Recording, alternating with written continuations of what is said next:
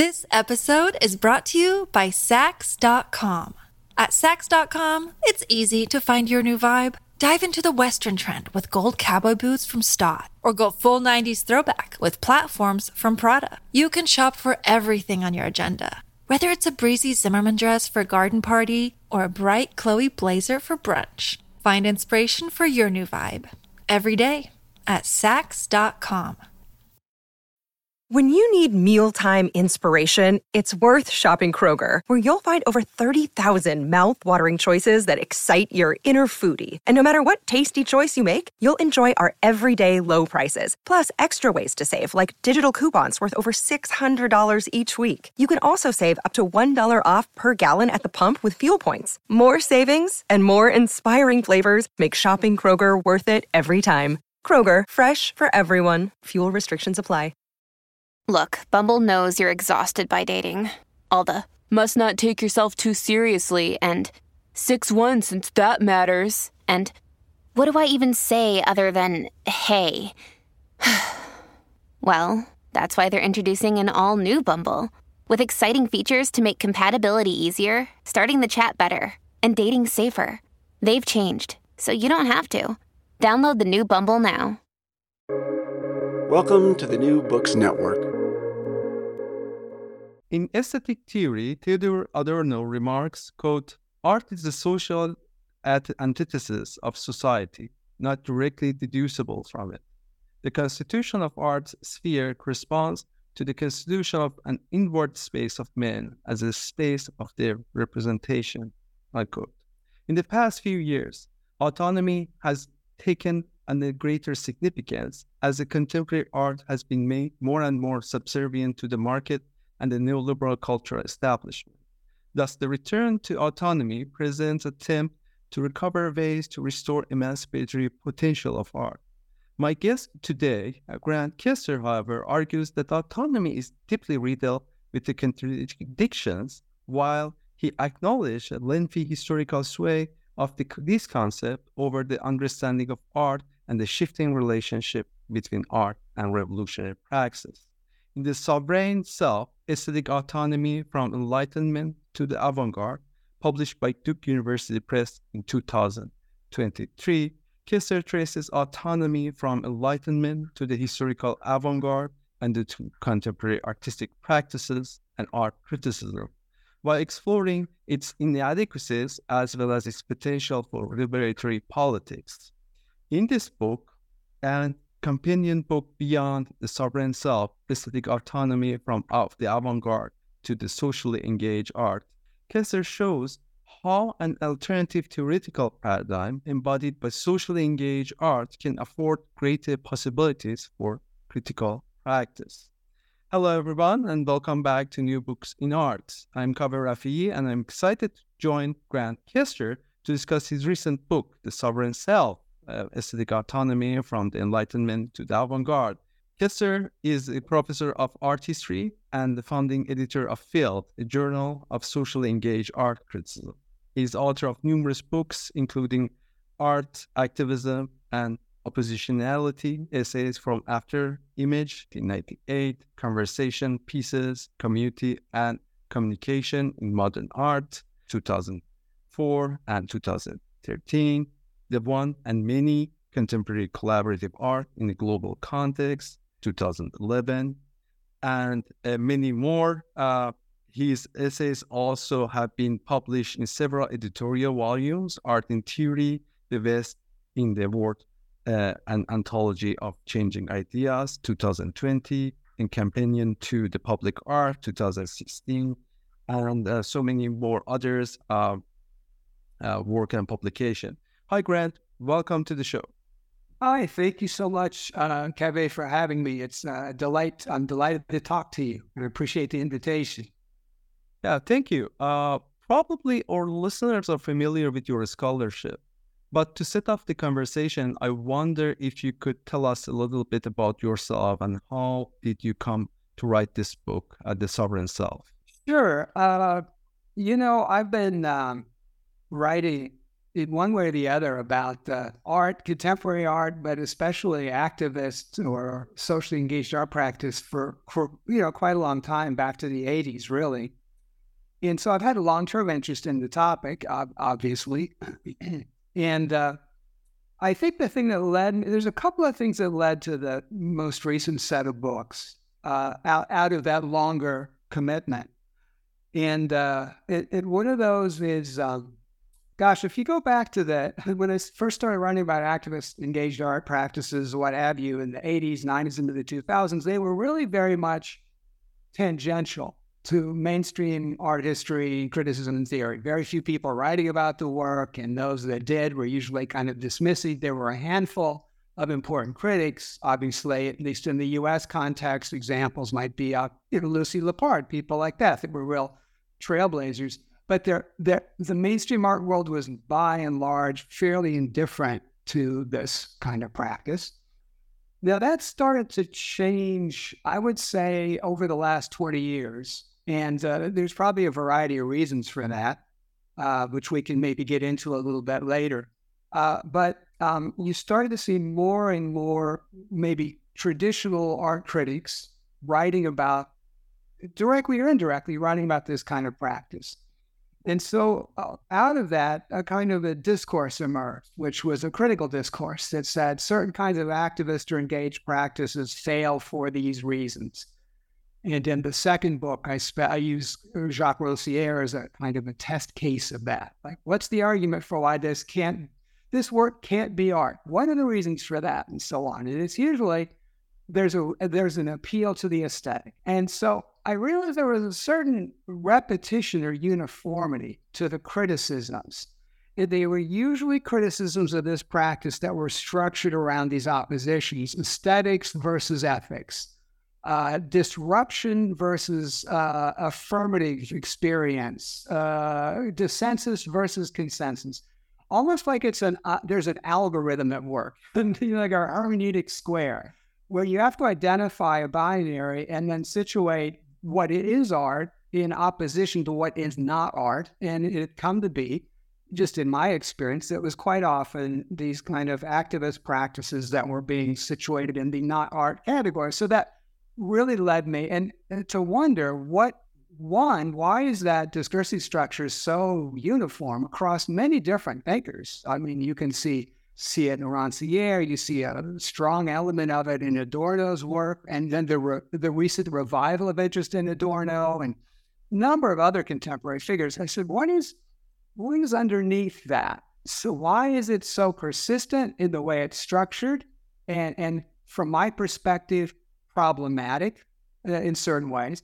At any rate, I was interested in, I guess, excavating the genealogy in Foucauldian terms of this discursive structure. And so a lot of the work in this book is devoted to trying to reveal the pre-conscious horizons of normative models of the aesthetic in contemporary art theory.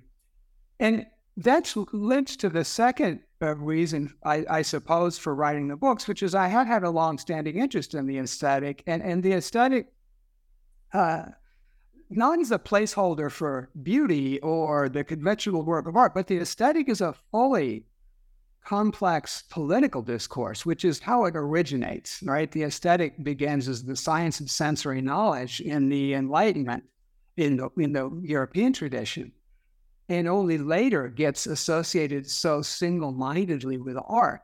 And I felt that there was something uh, in that history that was that that I wanted to excavate and salvage and draw attention to that often gets left out of these discussions. Uh, so so that was the the other piece of it, and and in particular, it has to do with it, uh, it, uh, the nature of the political, the relation between the one and the many, uh, the self and other, the role of the body and embodied it as a form of political knowledge uh, and so on. And I, uh, relating to that, I was interested in this idea, and I had this intuition that there was another version of modernity that one could potentially construct. And it would be a more capacious modernity that could uh, deal with events and practices outside the Eurocentric canon And so I was also looking for a mechanism. That's why I spend time in the first section of the book talking about the ambivalent relationship of the Enlightenment to colonialism, because on the one hand, the Enlightenment is the very engine of colonial expropriation. On the other hand, there's this robust anti colonialist tradition, uh, Herder and Diderot and so on, utterly denouncing it. I thought, what a fascinating point of tension. There's something there that I wanted to get at. And so that was the other piece of it was to dig down a little more deeply into that history and and hopefully find some information, uh, some insights that would enlighten, provide some enlightenment or, or deeper understanding of contemporary practices as well. Yeah, that's uh, something that I really like about this book. I mean, the book uh, sits this complex, right? Uh, and it's it's not just one way unilateral narrative of you know enlightenment, uh, either as good or bad, uh, as colonizer or you know emancipator. It's more deeper complexities in different uh, aspects, which very much I think are helpful uh, to understand also the term autonomy not just in the Western context. I think that's also useful to think about this this concept in other contexts, non-Western contexts as well. And this deep tie with politics, uh, which is uh, very much fascinating in this sense. My question is uh, very much regarding the autonomy and how this concept uh, came up about to be and conceptualized in, in Enlightenment you know, when we're speaking of autonomy, uh, the first thing comes to mind is individual autonomy and the sovereignty over one's self and action beyond external coercion, or as uh, uh, Kant would, you know, uh, put one's release from their self-incurred tutelage. Uh, yet the focus of the book, as you mentioned, is aesthetic autonomy, uh, which is to some extent, you, you can uh, theorize as it's grounded on the distinction between art and life or you know, politics and society.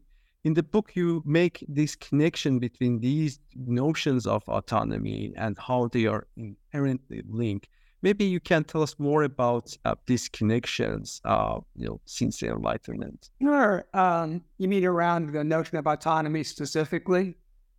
Yeah, I'm thinking that uh, you know, as you discuss in uh, you know introduction and the chapters, early chapters, in the bro- uh, broader sense. Yeah, that, so uh, eh, you know, as I as I point out in the book, it's not something I figured out. I've learned it from people who are philo- right on the history of philosophy. The the concept of autonomy uh, that that informs the aesthetic begins in, in, political discourse, in the natural law tradition, and Pufendorf and Grotius, and a whole number of writers uh, active in the period of the of kind of early mod- modernism in Europe.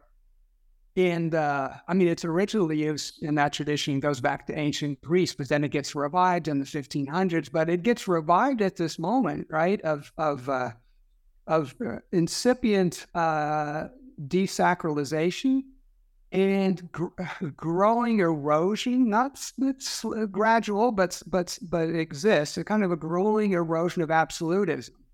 Of course, it's de- temporally differential. It erodes more quickly in some places than others, but it's part of an evolving discourse of ch- to, it's intended to challenge absolutist forms of political and religious and cultural authority.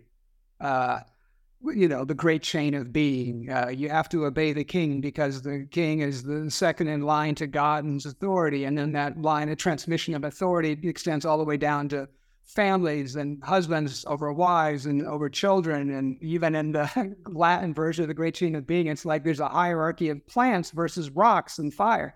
Like this whole fixed structure that says you have to do what you're told by the one person that exists in a higher position and you that starts to come under uh, critique and attack. And so autonomy, right? It's literally autonomos. I mean, nomos is like comparable, if uh, think about the word norms or conventions. So auto means you give them to yourself. I'm going to give my, instead of the rules being dictated to me by the king or by the church, I'm going to come up with my own norms, my own rules, my own conventions. So that's the appeal for freedom. That's the desire to declare one's personal independence and freedom from an external compulsion or coercion. Uh, but of course, the challenge is that norms or conventions are uh, in a social system are social. That is, it, it doesn't work for me to say my norm is I don't have to stop at stop signs. I'm just decided now I'm going to give myself that law, right? Or we're going to have accidents. So how do we negotiate the relationship between autonomy as a kind of a a, a, a, um, a, very powerful assertion of individual independence. No one can tell me what to do. From the fact that a society populated by people, all of whom believe that, could potentially descend into chaos. And this is especially pronounced because the part of the impetus for the emergence of political autonomy is precisely the the early stage um, uh, rise of notions of possessive individualism and mercantile capitalism and bourgeois uh, kind of a bourgeoisie in its very early stages, right? Pushing back against uh, absolutist authority. And what comes along with that is a, is a foregrounding of radical individual freedom.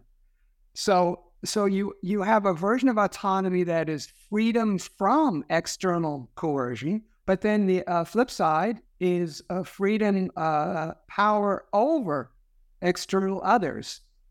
And so that's that tension is kind of baked into uh, a notion of autonomy uh, of how do we reconcile the relationship between uh, a desire to be free from external control versus the the fact that the, the solution to it that we're offered is to ex is to embrace a form of being that precisely exists to control others which is the ethos of possessive individualism that then becomes a rationalization for the colonial exploitation of the for by Europe of the rest of the world that w- we are entitled to take what you have this whole kind of form of the self.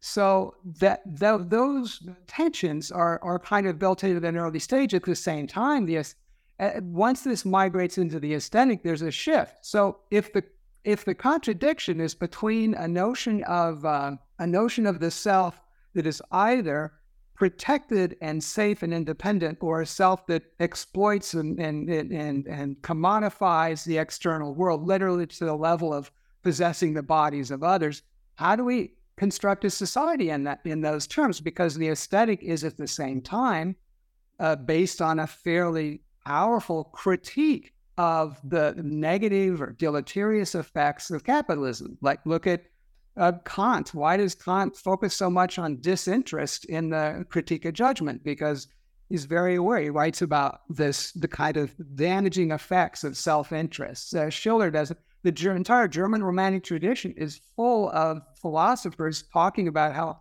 destructive it is to be selfish and self interested and to exploit others. And so the aesthetic becomes a kind of a, a, a, space that gets carved out of existing political discourse in which a critique of capitalism, at a kind of a basic level, starts to be articulated. So now you have this really interesting situation. Okay, so we have a new version of the self, the autonomous self. who's also the sovereign self, but that's going to produce certain contradictions and tensions. Uh, how do we resolve those? What how do we move towards a society that will not descend into chaos? Well, we need to do something to transform human consciousness so that we are less prone to this kind of possessive individualistic behavior and more open to a, a, um, a, dialogical notion of the self that is formed at the interstices of self and other and doesn't simply see others as enemies to be destroyed or or commodities to be consumed or what have you. And so the study becomes, in a sense, the answer to that question. It provides the hope that we have the ability to both be completely free, but to self-regulate in such a way that as we're exercising our complete freedom without any external coercion, we're nonetheless magically going to not impinge on someone else's absolute freedom. That's the kind of hope that the aesthetic offers. So, um, so it it's uh, it, but then then there's a the the structure that the aesthetics uh, is going to take at that point gets complicated because if you look at uh, you look at Kant and the early notion of the aesthetic and the, in the critique of judgment, uh, Kant will say um, Uh, uh, aesthetic, well, let me b- back up a little bit and lead into that because you ask about some of the thinkers. All right. So that's the, the kind of job in a way of the aesthetic in the in the uh, in the Enlightenment is to reconcile the, the tension between these versions of autonomy as individualism and autonomy as sovereignty over others. So when that discursive system kind of migrates into the aesthetic, it brings, it carries along with it this kind of incipient critique of the conditions that encourage that kind of self, this appropriated notion of the self. And so, how are we going to change people's consciousness to make people less prone to the deleterious effects of in possessing individualism? Uh, aesthetic experience will do that. And for it does it through what it calls the harmony of the faculties.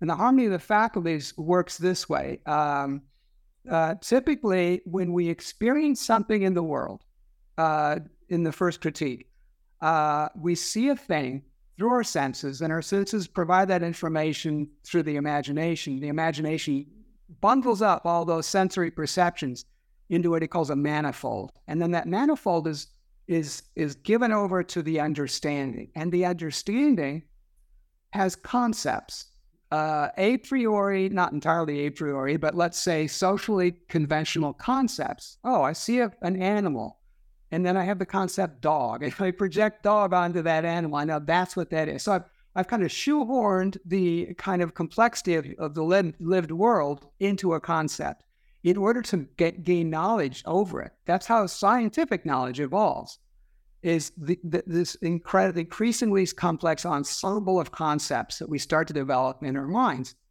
And so we see things, and over time, we develop more and more uh, complex understanding of the world conceptually. Uh, but that involves a kind of legislation in which the imagination is, it, literally, we use that term, um, the imagination is legislated by the understanding, which is a higher power. So we have another hierarchy. We have reason at the very top, then the understanding and the imagination. Imagination is closest to sensory embodiment, closest to our senses, closest to the world. The further away we get from the world into the realm of reason, the more metaphysical, the more transcendental, and so on experience becomes. And so what happens in a normal encounter is you project all these concepts onto a thing and gain knowledge that gives you an operational ability to manipulate things in the world. That's the first critique, in a way. That's the basis of scientific knowledge. But in the aesthetic experience, you're not looking at things in the world so you can extract value cognitively or economically. You're just looking at them as as things that you don't you just just opportunities for your mind to be at play so works of art are good examples, although Kant doesn't talk much about works of art. He talks more about like landscape gardens and seashells. But so in an aesthetic encounter, instead of the imagination being in a way controlled by the understanding with its laws, its norms, and say, okay, okay, understanding, I'll project that that concept. The imagination effortlessly of its own accord packages up sensory impressions in a conceptually coherent manner so that the it just hands them over to the understanding without the understanding you have to do the heavy lifting of projecting content what that means is the individual self at the most basic level of who we are at the level of the body and the senses is is is is is uh, has a predisposition to subordinate it subordinate itself to a higher law in this case, the law of the understanding. And so that reassures us that at the most basic level of our, of ourselves, we will obey an external law of some kind. We don't have to be coerced. We'll do it naturally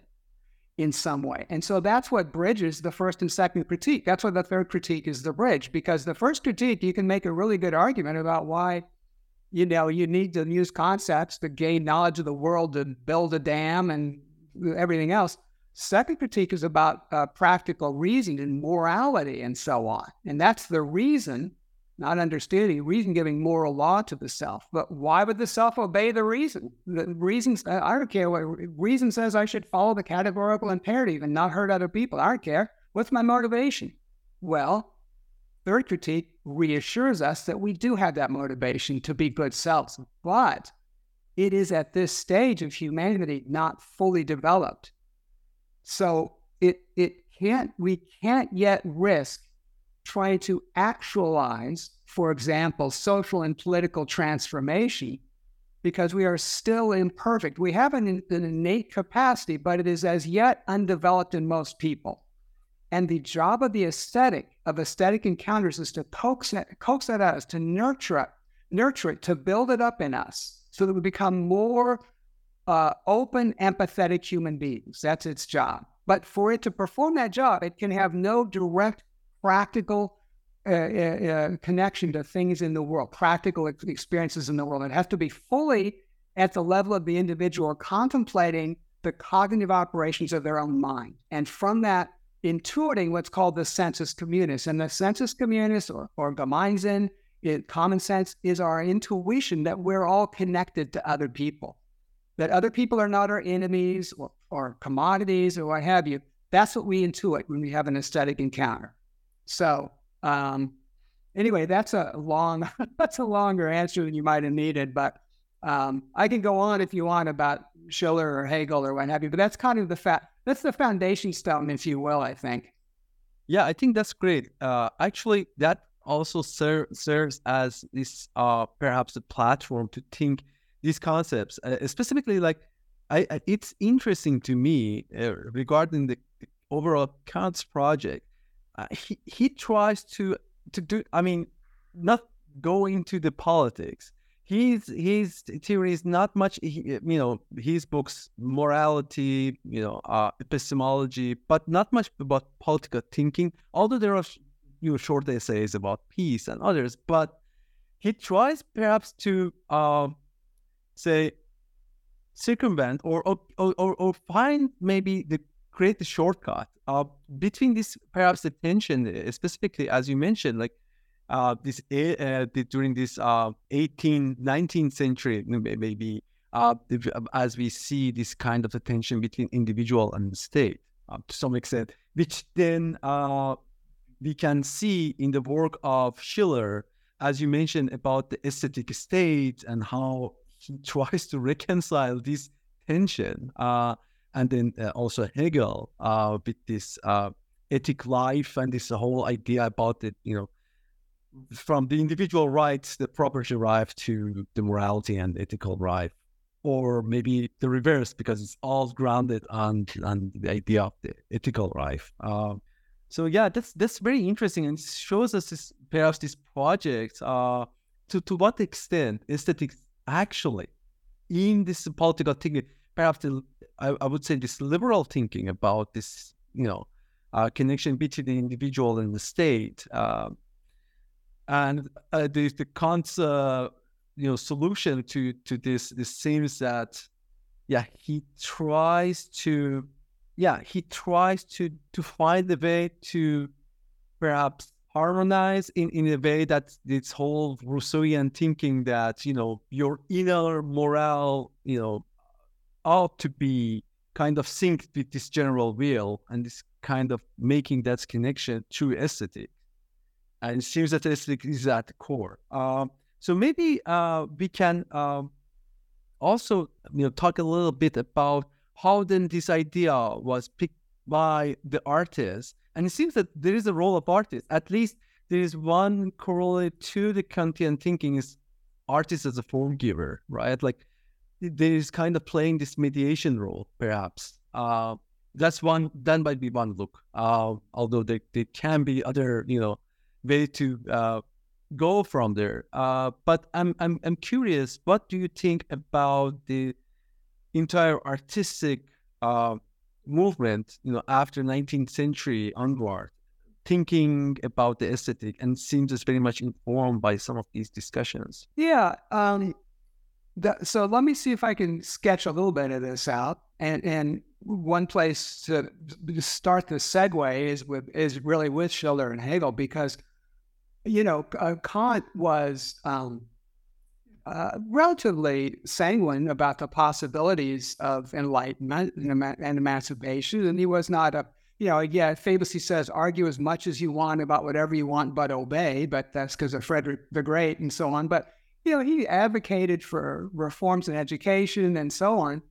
Uh, so he felt that I think you could argue. I mean, I'm not an expert by any extent, but I think you could argue, based on his writings, that he was uh, he was an advocate for a gradual enlightenment of society that would proceed on many fronts. He talks about uh, Buch und Geld, uh, commerce uh, uh, and learned, uh, and so on.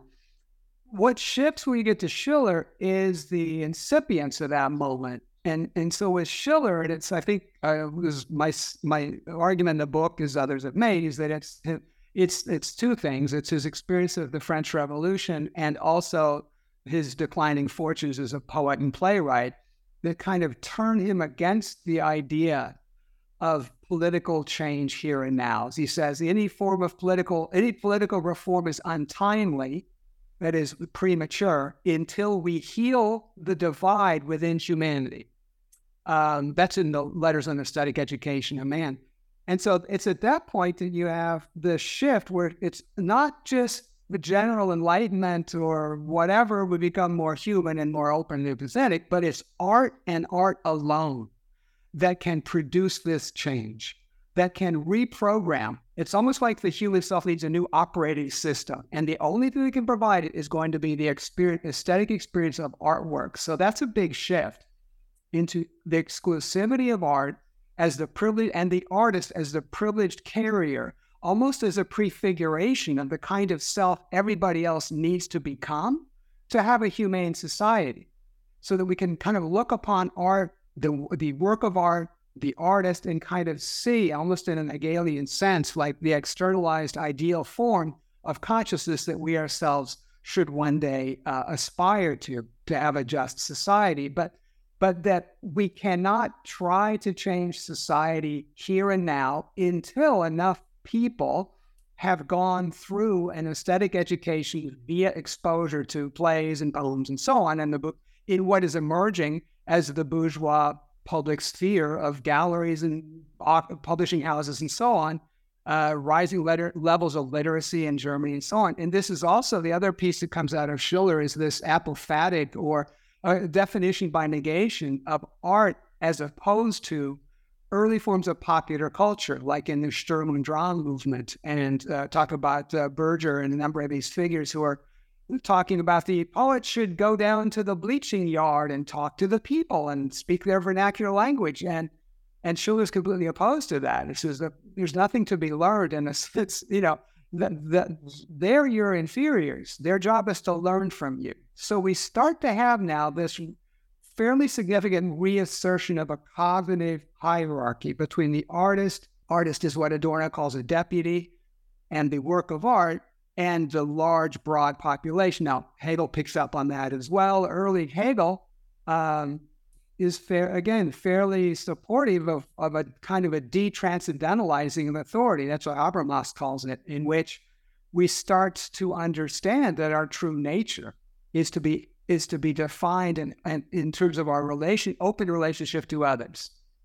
But that uh, that that early stage, it's in his Jena period writings, that starts to shift in his later work. And by the time you get to philosophy of right, he's kind of pretty critical of the public. The public is a formless mass that you can't rely on him. And so, so the realization of Geist or spirit of the absolute is really just meant to be our realization that we're connected to each other, that we're we're human together. It's a, such a simple thing, and society's slowly been evolving towards that. That's this whole developmentalism, isn't it, uh, in terms of art? But that shifts again, and now you have a retranscendentalization in which the monarch now becomes the agent that reconciles contradictions in society, as opposed to what he seemed to be heading towards, which was a system in which the people would govern themselves, would be fully autonomous. They're not quite ready for freedom yet. And that deferral, not quite ready for freedom yet, that's going to be a, a key uh, concept right through the 19th century. And it, and it also migrates, as I argue, into certain forms of political theory. And we start to see this jump that I describe, in which the party, the Communist Party, typically takes on this a similar role. The part, the you know, there's this Sartre quote I mentioned in the book, where it's from the 1950s, where he says, you know, Uh, people say the, the working class doesn't want the party. Well, who cares what the working class wants? Without the party they are particles of dust. So this, I, I, I, I sketch it out through a kind of a schema, right? Then there's two two areas. The first area has to do with the ontology, uh, in a way, of art, and that's the this. It's art and art alone that can preserve this consciousness. Now, for Schiller, it's a consciousness of our connectedness to others. For the avant garde or vanguard tradition, it's going to be revolutionary consciousness, but it's the same basic principle in terms of the social architecture. It's quite similar in the, in the singularity of the artist. And um, the second piece of that prematurity in practice. We cannot yet be trusted to actually try to go into the world and and realize these utopian possibilities that the aesthetic discloses. And then the second piece is epistemological, and that is, um, you know, the ex- aesthetic experience can only unfold in the realm of semblance alone. It can't be something we do out in the quote unquote world, but it has to remain locked within the kind of institutional sphere of the bourgeois art world. But at any rate, these concepts might are what migrate, I argue, right, into the 19th century and get taken up in a number of different avant-garde movements and then kind of segue to some extent into vanguard political theory. So that's a, a very rough sketching out of the of the argument at least. This episode is brought to you by Saks.com. At Saks.com, it's easy to find your new vibe. Dive into the Western trend with gold cowboy boots from Staud, or go full 90s throwback with platforms from Prada. You can shop for everything on your agenda, whether it's a breezy Zimmermann dress for a garden party or a bright Chloe blazer for brunch. Find inspiration for your new vibe every day at Saks.com. Yeah, thank you. I think, uh, as you mentioned, this cognitive hierarchy, very much also this framework seems very much rely this uh, cognitive side rather than the embodiment and also related to this as you mentioned about displacement and deferral i think it seems that both as a strategy and also as a uh, perhaps a conceptual notion to reconcile some of these contradictions uh, uh, but they in, in some way they generate binary between the practice and uh, theory. Maybe we can tell us also more. Uh, you you mentioned uh, also this uh, the social context about the revolutions. Just to just to briefly sketching, you know, this what's happened from let's say the the revolution to Paris Commune. Seems that Paris Commune also has this important impact in relation uh, to how this artist and also the people thinking about this concept and then the Russian Revolution. Yeah, I'll, I'll, do my best to do it in a way that it's a lot of information, but I'll do my best to kind of uh, reduce it to the, the kind of main points. Look, one of the things that happens uh, when you, in the discourse of the aesthetic uh, early on, is a, as I've already kind of alluded to, is a is a hierarchy between the artist and the broader public. And in that hierarchy, the broader public, I mean, you see this in Schiller. Schiller talks about the lower orders are driven by their base animal appetites. and the civilized classes are all up in their heads, right? So the play drive is supposed to reconcile. We're divided.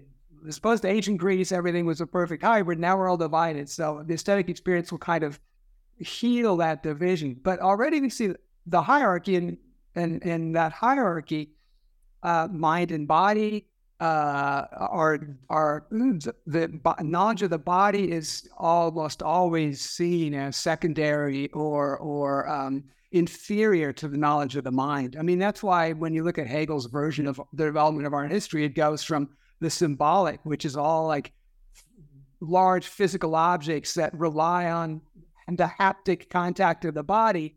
Well, where's the romantic at the end of the line? It's all you know, painting and then more cerebral, optical, and so on. So that division of mind and body then gets mapped onto the artist versus the broader public who are seen as more driven by their bodily knowledge and so on. And Adorno picks this up. I mean, uh, aesthetic theories uh, and Minima Moralia, a lot of the other books are full of these references to the masses driven. They they can't engage in desublimation. They're all driven by their their kind of egos. There's no ego control. There and so on and so forth. So that that division, that hierarchy, gets carried over into art in various ways at various points, which becomes, uh, you know, it becomes the rationale for explaining why revolutions keep failing. So, oh, we had 1789, but then Hegel says 1789 French Revolution failed because the masses were driven by their barbaric desire to realize the absolute prematurely.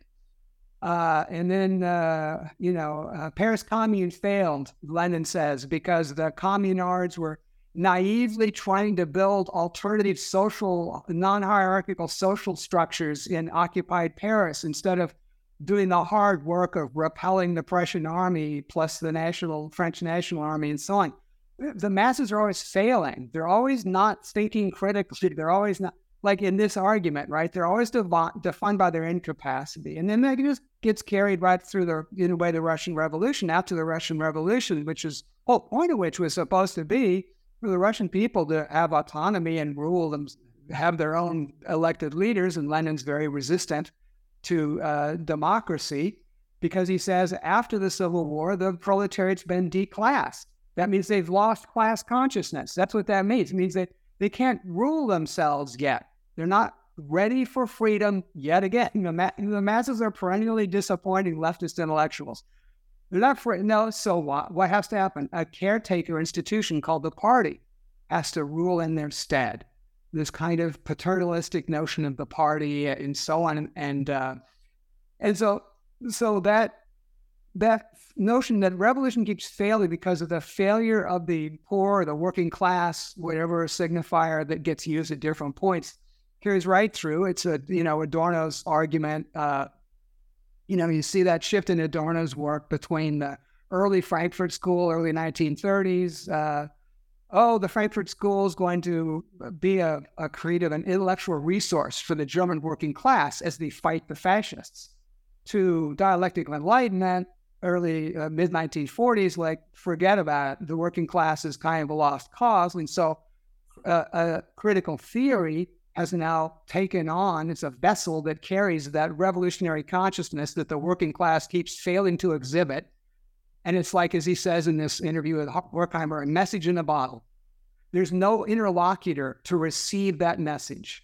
That's what uh, Susan Buck-Morss calls Marx without the proletariat, right? So there's no revolutionary agent. So revolutionary consciousness has to be displaced into some other form. It's like a currency. It's going to be translated into revolutionary theory or critical theory or avant or you know Samuel Beckett's plays or Schoenberg's you know 12 tone compositions or something is going to be, and it's the something is usually bourgeois art or bourgeois intellectuals, which is, you know, the totality of most of the avant-garde and the avant-garde.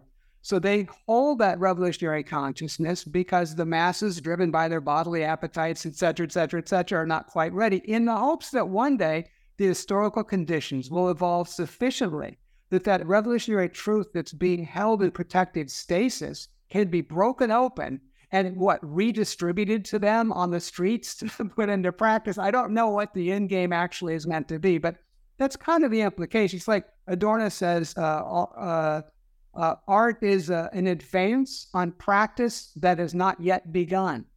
So that's where praxis and the- and and and and uh, and theory or art get divided. That's the prematurity of praxis. So the argument I'm making in the book is that that's the exact same schema that you see that comes out of the Enlightenment. It's different because in the avant garde, the goal of the schema of aesthetic experience is to engage in a kind of a uh, disruption of the viewer's, bourgeois viewer's desire for transcendence. Whereas in the Enlightenment, you're supposed to have an experience of beauty that gives you transcendence. You get to ignore your class specificity and imagine you're one with the, all of humanity. You know, the avant garde reception discourse just inverts that. But again, the social architecture is almost identical. So that's you know, in, in, a quick way, that's how I think it migrates through into the 20th century. Yeah. Yeah, that's interesting because that's also explain why when I was reading the book, I was very much struck with this idea that perhaps there is not much distinction uh, between modernists and avant-garde, as usually being claimed. Uh, just going back to Adorno, uh, you also mentioned about Adorno's and Adorno's uh, understanding of autonomy. I think one of perhaps the you know most articulated notions, very much still today, you you can see uh, it's still around uh, and very much influential, in, specifically because he's also critic of uh, cultural industry and so forth, and connecting to uh, autonomy. Uh, and interestingly, in the book, also you bring this in, uh, into the context of Adorno's response to the student movement in the '60s. That those, parts are very interesting, like how he's reacting and so forth. so again, it seems that uh, this kind of a disconnection here also about what's going on uh, at the time and this Adorno's uh, uh kind of uh, reservation. Uh, so, what what do you think about the significance of Adorno in terms of like re- repacking this idea of autonomy? Yeah, I mean. Um I think I mentioned earlier, early on, that there has re- there's been a real revival of interest in Adorno in the last decade. You know, John Roberts uh, has a book called "Revolutionary Time in the Avant-Garde," which is a super interesting book that it, you know basically makes the argument that we need an Adorno for today. Because and usually these arguments hinge on a similar presentation that, for me, is a little hyperbolic. That the market is so pervasive and overwhelming. There's no space outside the market. Just accept. In a way, we have to accept it. I'm going to say that's what John Roberts says, but you see that, and like you mentioned, uh, Nicholas Brown has this. He has a version of that same argument. Hal Foster makes that argument. Rancière makes a version of that argument. So we just have to give up on this idea that there's an out, in a way, an outside from which you could get outside the institutional art world to critique anything other than the institutional art world. That's the limit of critique is you critique the institutional art world and we move on our merry way, preserving revolutionary consciousness for a St. Petersburg moment down the road at some point. We don't know when. Uh, Adorno is, um, I mean, I can uh, certainly understand the appeal because he's an amazing writer. Uh, and, and there's so much to be learned from his critiques of mass culture and popular culture but he's also, for me, there's a fatalism there. There's a throwing up of one's hands. And yes, you could look at the 1960s situation um, and say, uh, and I can look at it and say, you know, in a way, he was right. If your if your imaginary of political change is another Bolshevik revolution, it's true that didn't happen.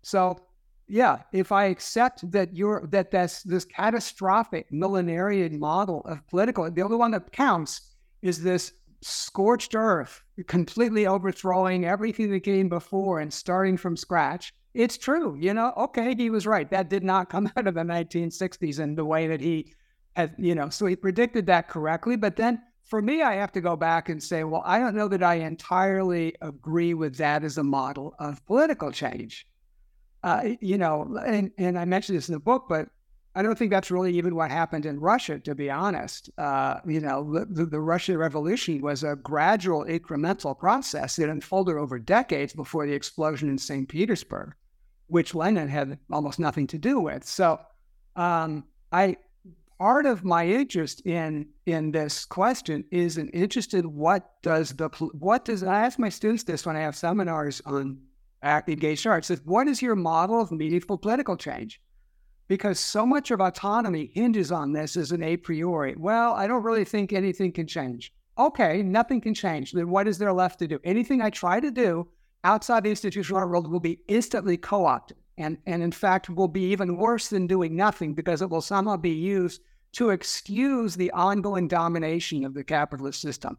Well, the best I can hope for is to work within the conduit, within the network of bourgeois cultural institutions, the art world. Uh, Nicholas Brown has this whole argument about genre in film, right? So there's a spe- uh, for me, kind of peculiar argument that James Cameron's uh, Terminator is a critical anti-capitalist work, whereas Avatar is not, because Terminator is more engaged with a self-reflexive critique of the genre of time traveling films, which is I w- would agree with it. I just don't argue. I wouldn't maybe agree with the idea that it's a signifier of revolutionary consciousness of any kind, right?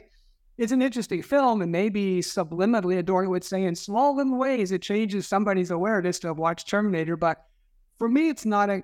But, but see, that's we're all the way back to the harmony of the faculties. We're the, we're back to the play drive. Internal, uh, ostensibly imminent points of conflict or or or resistance against norms within the the genre of a particular art practice stand in place for actual forms of resistance in the world. So they have this this syntagmatic function. Well, okay, it's like Hal Foster with the institutional critique.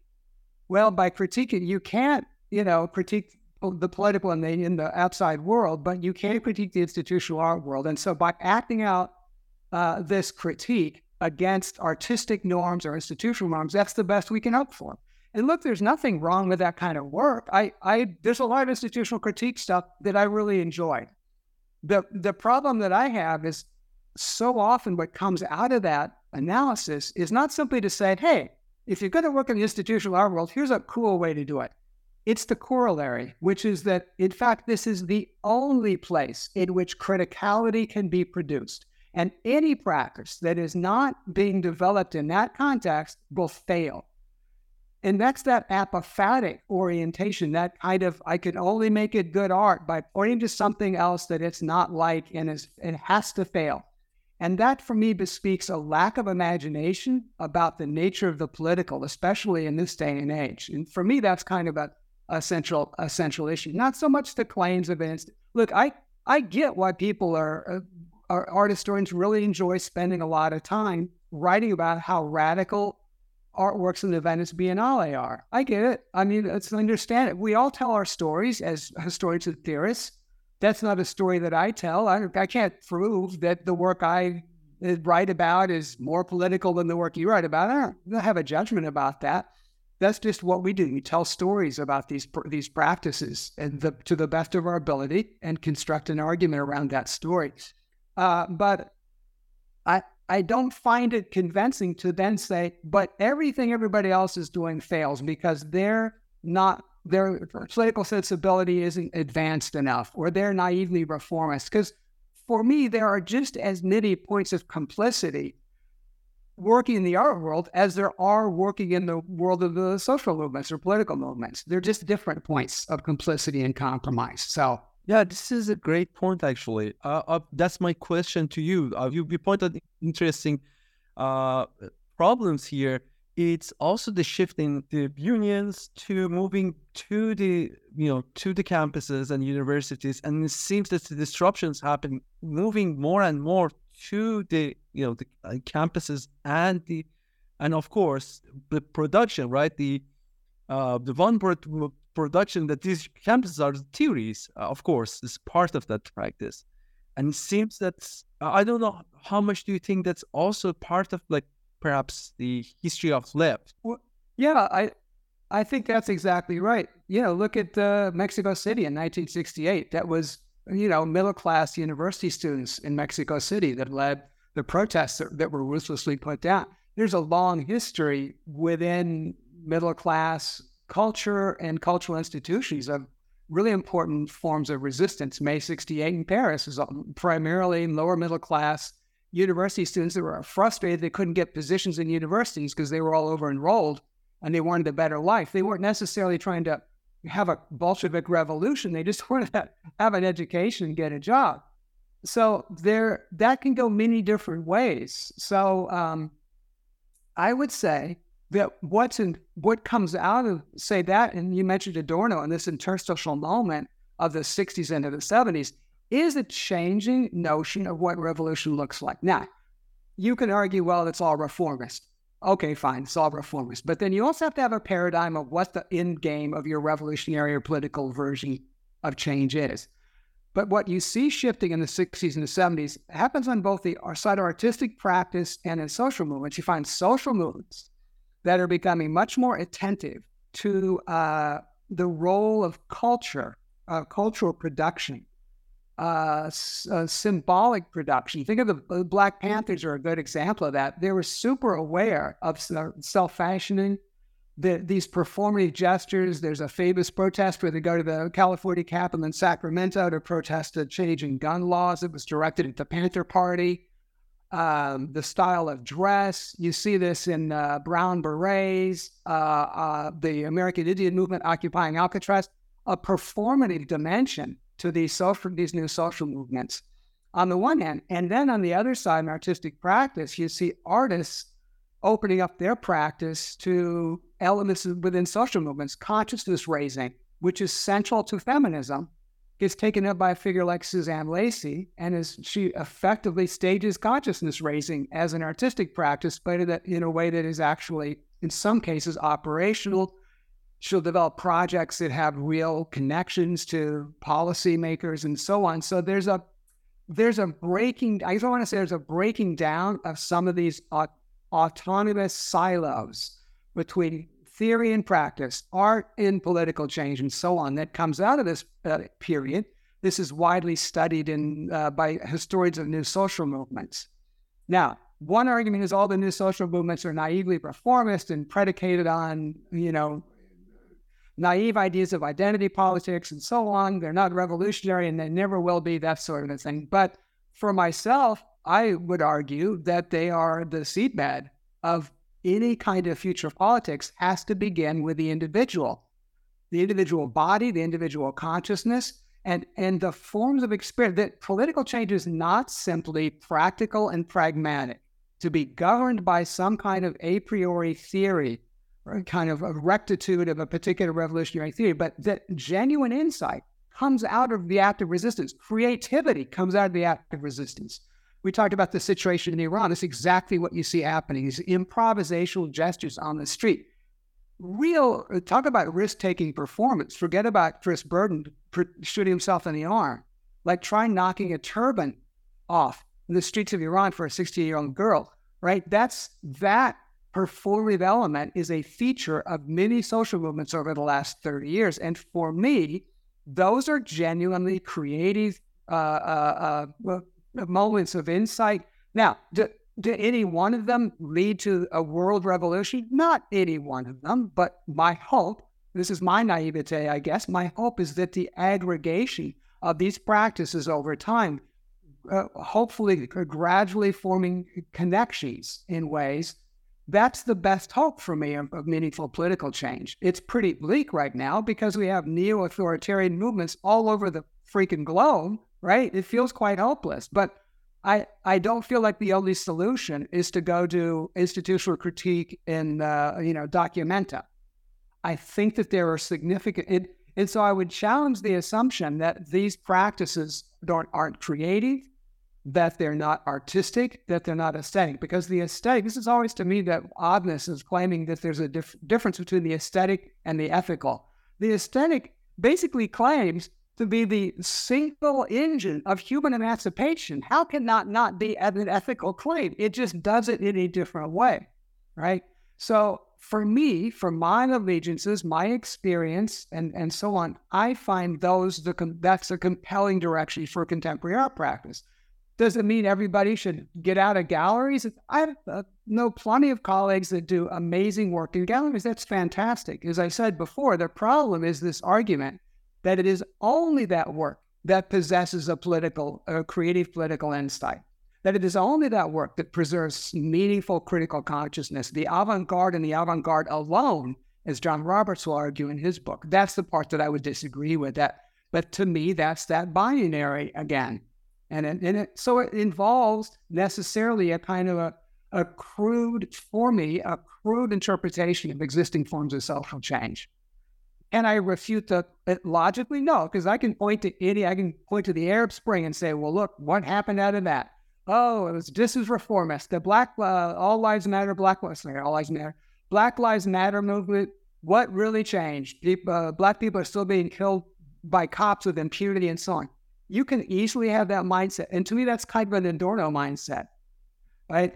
And, and this is Lukács has this uh, quote about Adorno in the Grand Hotel Abyss right? I love that. Sitting in his chair, you know, in, in LA, in, exile from, you know, in LA. So he doesn't, right? And just his pronouncements about the the, the degritude of the word. Yeah, I get that. I'm I can totally be like that. I can look around and just impugn everything.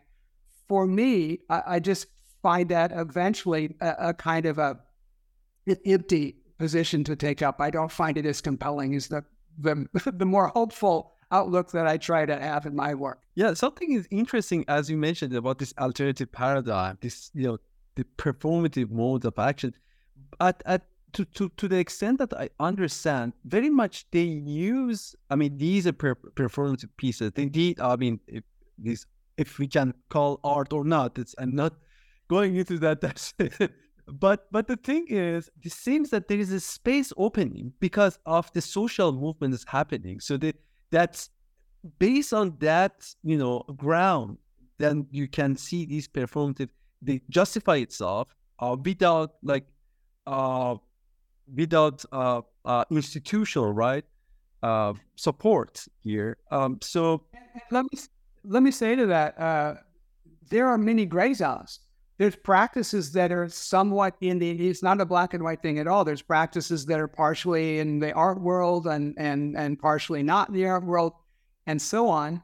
And the second thing is, the what I've heard for 20 and 30 years. Why do you need to call it art? And so that's in part, that's in a way why I wrote the book, in, in a sense, to say, well, there's actually a 200 year genealogy of why to call it art. And this is this is what it is. Now, it's art in a different way than you're used to thinking of art. But you don't own the copyright to art, whoever the theorist might be. Here's the thing I observe. Most of the people doing the projects I write about were artists. They might be artists working with activists or sociologists or whatever, but they said this work is part of my artistic. Uh, Patrisse Cullors, the one of the co-founders of Black Lives Matter, I did an interview uh, with her in, uh, for Field, and she's a performance artist. And I said to her, I said, you know, what's the correlation? She said that there it's a continuum. So this is the dialogical hybridity. Of course, in these moments of intense social change, I feel like those silos start to break down a little bit. And you start to see this this gray zone that freaks people out. You're not allowed to call that art. It's this or it's that or it's socialist realism. And I feel like it's not just socialist realism. We've there's a different paradigm in which prefigurative experience, creative experience, and so on mean are really meaningful in the active resistance. Sorry, I didn't mean to interrupt, but no, I think uh, your point is very much uh, responding to my question because I was thinking like, yeah, most of it seems that there's in uh, this you know great moment of social uh, agitation, but as you mentioned, this is more complex. It you see this kind of the gray zone, as you mentioned. I was thinking about this, some of these examples, and yeah, um, and I'm hopeful in, in also in your in in these books you you mentioned a couple of examples.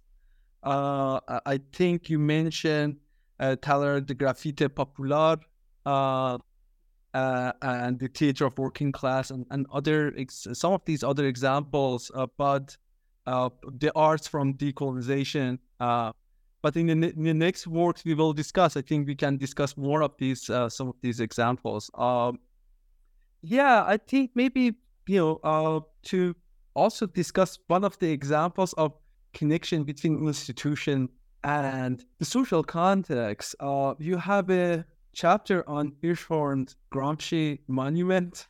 Maybe maybe we can discuss because that might be a good study case uh, to uh, to try some of these you know uh, notions and how he navigates because he I mean the the, the chapter strike me with the ways in which it's laid out the the, the way that Hirschhorn uh, deal with, I mean, un- anticipated some of his critiques and also he, but it's very much how he navigate this. Uh, uh, maybe you can tell us more about this. Uh, also, that might be interesting also to think about the alternative paradigm because there there is some uh, you know sim- symptomatic aspect of this work that can help also the uh, understanding the alternative as well. Of course, yeah. I I um yeah, I, I wrote about that work in, in depth. Well, one, because my uh, just uh, over time, the practice that I've developed as a historian or a critic is just, you know, to spend time with a project and to try to think it through and really ruminate on it. And I thought it lent itself in its complexity to a really deeper understanding. You know, what you tended to see were all these laudatory articles in the New Yorker and things about, oh, I went to the Gramsci Monument and there were young uh, kids, public housing kids, playing in the fountains with art world types. And it was, it's literally the sensus communis. It's literally Schiller's fantasy of, of the classes, people combining, um, living together in peace and joy across boundaries of racial and class difference.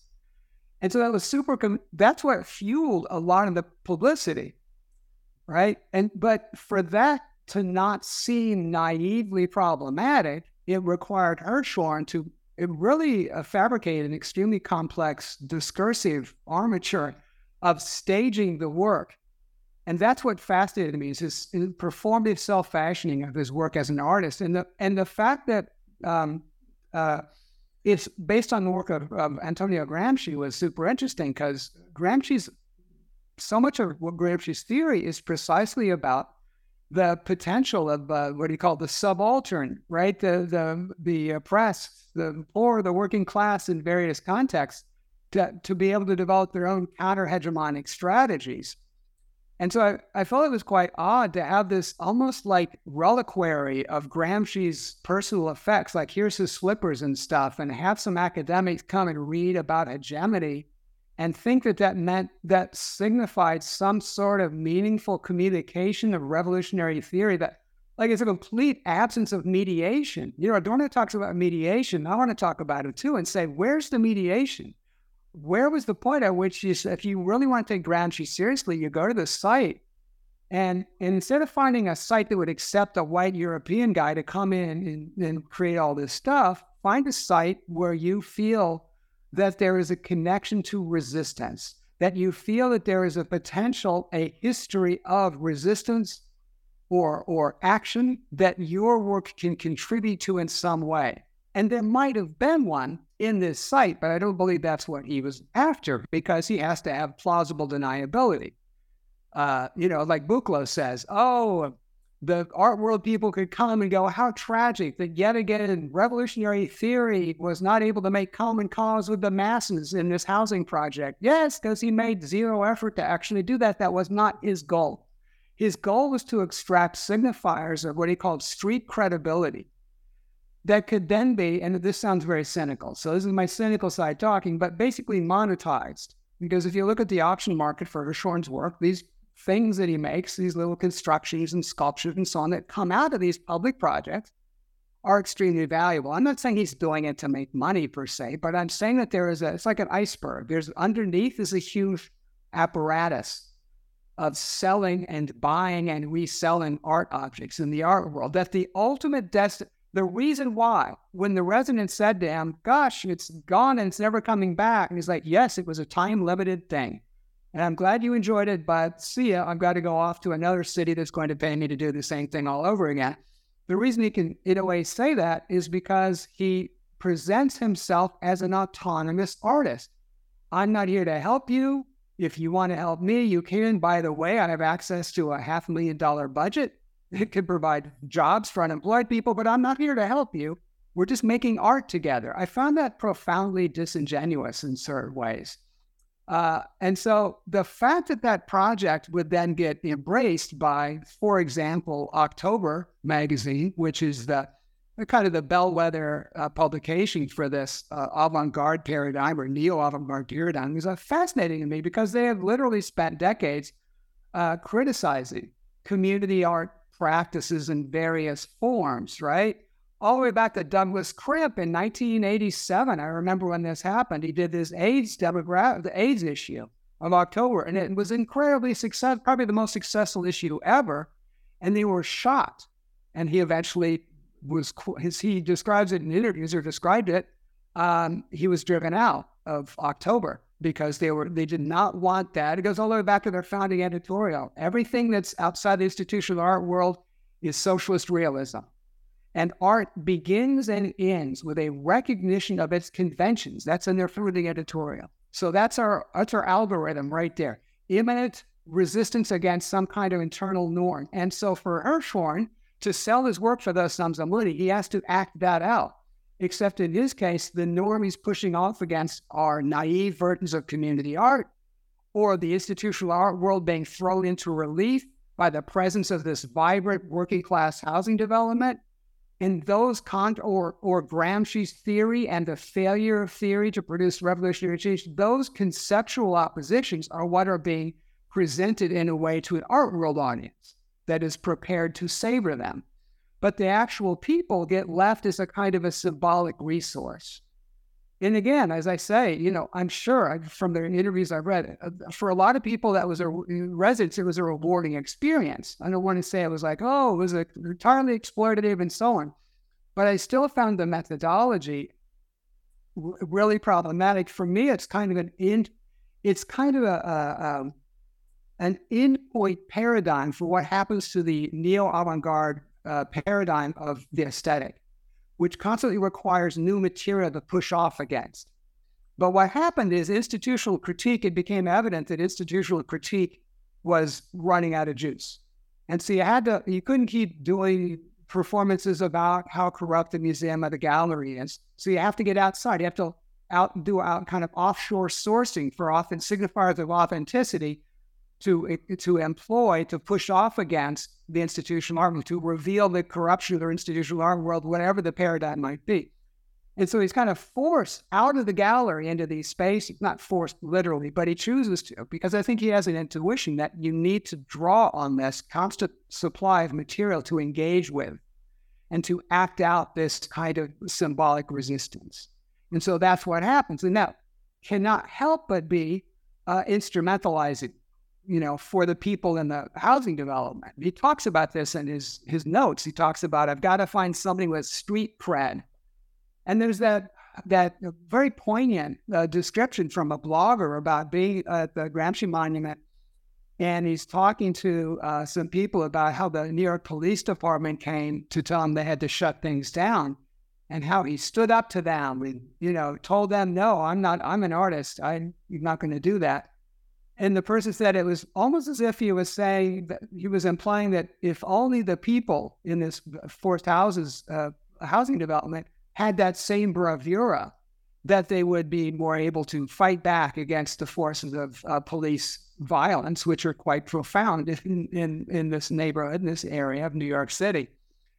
And so there were a number of, for me, a number of, uh, I think, things that I, was, I recognized that seemed, as you said, symptomatic of this paradigm that I've been sketching out. And I thought, especially because this project commanded so much attention, uh, really uh, launched uh, or dramatically extended the careers of a number of curators and was widely covered with very little negative coverage. I thought there's something at work here, uh, whereby all of these figures who've spent so much time developing a notion of the avant garde that ex- precisely excludes things like kids doing workshops and uh, having a community radio station. These are exactly the abject forms of community art that advanced art is defined against. How is he going to square that circle? And so I was fascinated, really, in a way to unpack that a little bit, to reveal, hopefully for me at least, some of the underpinnings of that discursive structure. So that was the, you know, I'm not trying to be uh, uh, super negative about his work. He, I'm sure for many people it's valuable and so on, but for me, it, it really was more symptomatic in that sense. Yeah, I mean, I remember this is there is a one uh, footage in the interview he gave at Art 21. And I mean, the, the image still in my mind, it's just stuck with me. He, he was scolding people uh, for not participating. And to me, it was like, exactly this is like a gig economy like you should participate there's no way like it's like it's, it's just like you know uh it, it is i know it's that there's that incident with the song that people don't want to work anymore and he's like haranguing and they say that you don't love anything but your but your art and he says that's true and they all laugh well i don't know if they all laugh necessarily but that's the way it's reported like they're supposed to learn from him how to be a possessive individualistic artist or or something like that. That kind of became this. That's why I call it the Hirschhorn Monument. I feel like so much of it was about him, his personality as a model or a paradigm for that, especially the young people in that housing development to to embrace or, or whatever. And I I thought that was you know, intensely, um, for me, intensely problematic in a number of ways. But yeah, uh, uh, I know it's a, it's an interesting, it's an interesting and and uh, uh, revealing project in a lot of ways. And and for me, it's like it gets into the zone of the kind of practices that I've written about. And so it's a for me a nice jumping off or segue between the first and the second books because I end on like, oh, well, here's the limit condition of what an avant-garde paradigm can do in that world, bringing along with it all the apparatus of I'm an I am an uh, uh, I did have unshared authorship. I am a you know he Hirschhorn begins in the Atelier Populaire, which is a post May 68 graphic. It's a May 68 graphic studio that did street posters, uh, protest street posters. And he leaves precisely because, as he says, he, he feels like it's his his individual freedom was being impinged on too much by the demands of of the uh, of, of, this at, more activist oriented group. So from the earliest stages, he's been, I think, trying to grapple with artistic autonomy in in that manner. That's why it's so interesting as a project, though. Yeah, it is. I think yeah, that's that was very also helpful to see how the, these ideas of artistic autonomy still played out in this problematic way, uh, perhaps. Um, yeah, maybe we, we can uh, wrap up here. Uh, I want to thank you, uh, Grant, for taking your time that was a great conversation, and I think that's also useful for me and the audience. Uh, thank you very much. Great, it was my pleasure, and thanks again for the invitation. Merci. So, uh, to to our listeners, we hope to have a following conversation after these interviews on the second volume, Beyond the Sovereign Self: Aesthetic Autonomy from the Avant-Garde to Social Engaged Art. Please stay tuned.